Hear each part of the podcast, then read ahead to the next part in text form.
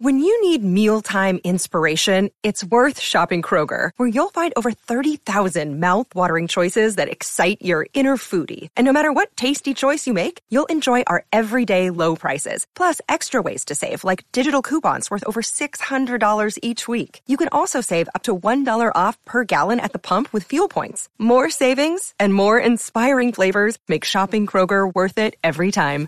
Kroger, fresh for everyone. Fuel restrictions apply. Hey everyone, welcome to our Bronx Boozer podca- podcast edition. And today we're going to be talking about a horror movie called The Wicked Within from 2015. And um, without any spoilers, because I feel like this movie had a good ending. It delivers well because it was like kind of like unpredictable to me because like I didn't expect it.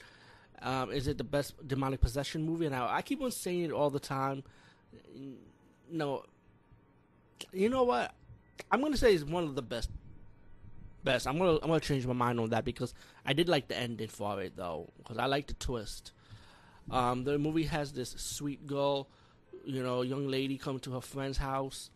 She's like in a get together with family with these family members and friends. Like they enjoying themselves, and they kind of like have a twist. Each of the family members and friends kind of have like a um, bad history because one day suddenly there's a girl that passed away from one of the family members.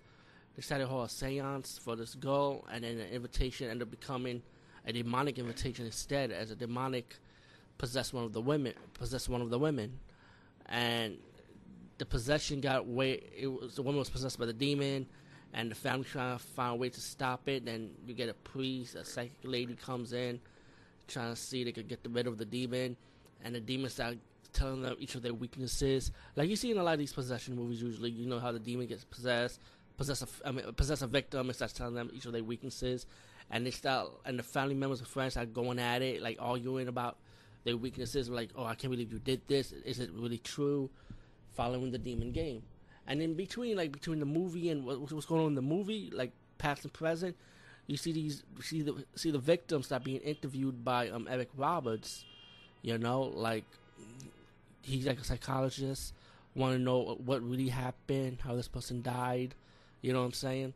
And um, without spoiling anything, I feel like this is a really good demonic possession movie, only because it brings like this not only the supernatural elements, but like the suspense, the thriller, the drama, and, and I feel like the ending for the movie delivers really well.